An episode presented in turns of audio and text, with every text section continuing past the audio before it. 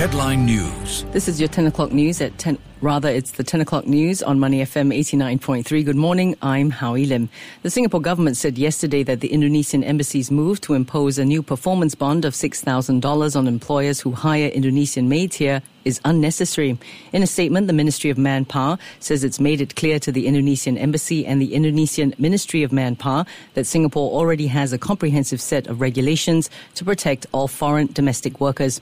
The statement was issued after the Indonesian embassy notified maid agencies here of the new performance bond which took effect in April. Malaysians began voting today to determine whether Prime Minister Najib Razak's ruling alliance can extend its 61 year run in power despite rising living costs and lingering corruption allegations. Voting began at 8 a.m. in Kuala Lumpur, with results expected to trickle in from 7 p.m. onward. A winner may not be known until late in the evening. Mr. Najib is under pressure to improve upon his performance in the 2013 election when his Barisan Nasional coalition squeaked out a win while losing the popular vote for the first time. His main challenger is the 92 year old Mahathir Mohamad, Malaysia's longest serving prime minister, who effectively came out of retirement to try and oust Mr. Najib. According to a survey conducted by the Merdeka Center for Opinion Research, Mr. Najib's coalition is set to retain power, even though it may lose the popular vote. East Asia's major powers meet in Tokyo today to search for common ground on North Korea, while Washington's top diplomat was also expected in Pyongyang. With the focus on the North exposing differences among its neighbors, the leaders of Japan, South Korea, and China will be seeking a lowest common denominator agreement in the wake of a historic summit last week between North Korean leader Kim Jong un and South Korean President Moon Jae in.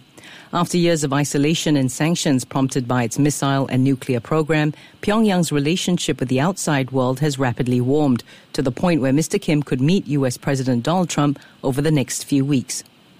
And finally, Saudi Arabia has announced that June the 24th will be the day that women can start driving legally in the kingdom.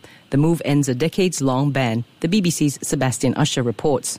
The decision to let women in Saudi Arabia drive was finally taken last year, and now an actual date has been announced. The move was the most headline grabbing of a string of reforms brought in by the Crown Prince Mohammed bin Salman.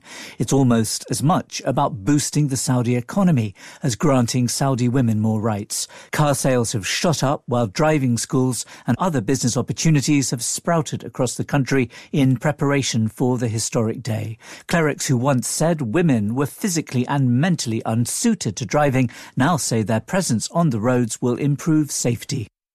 The BBC's Sebastian Usher reporting. And that's the news on Money FM. Get more from the Straits Times or the Business Times.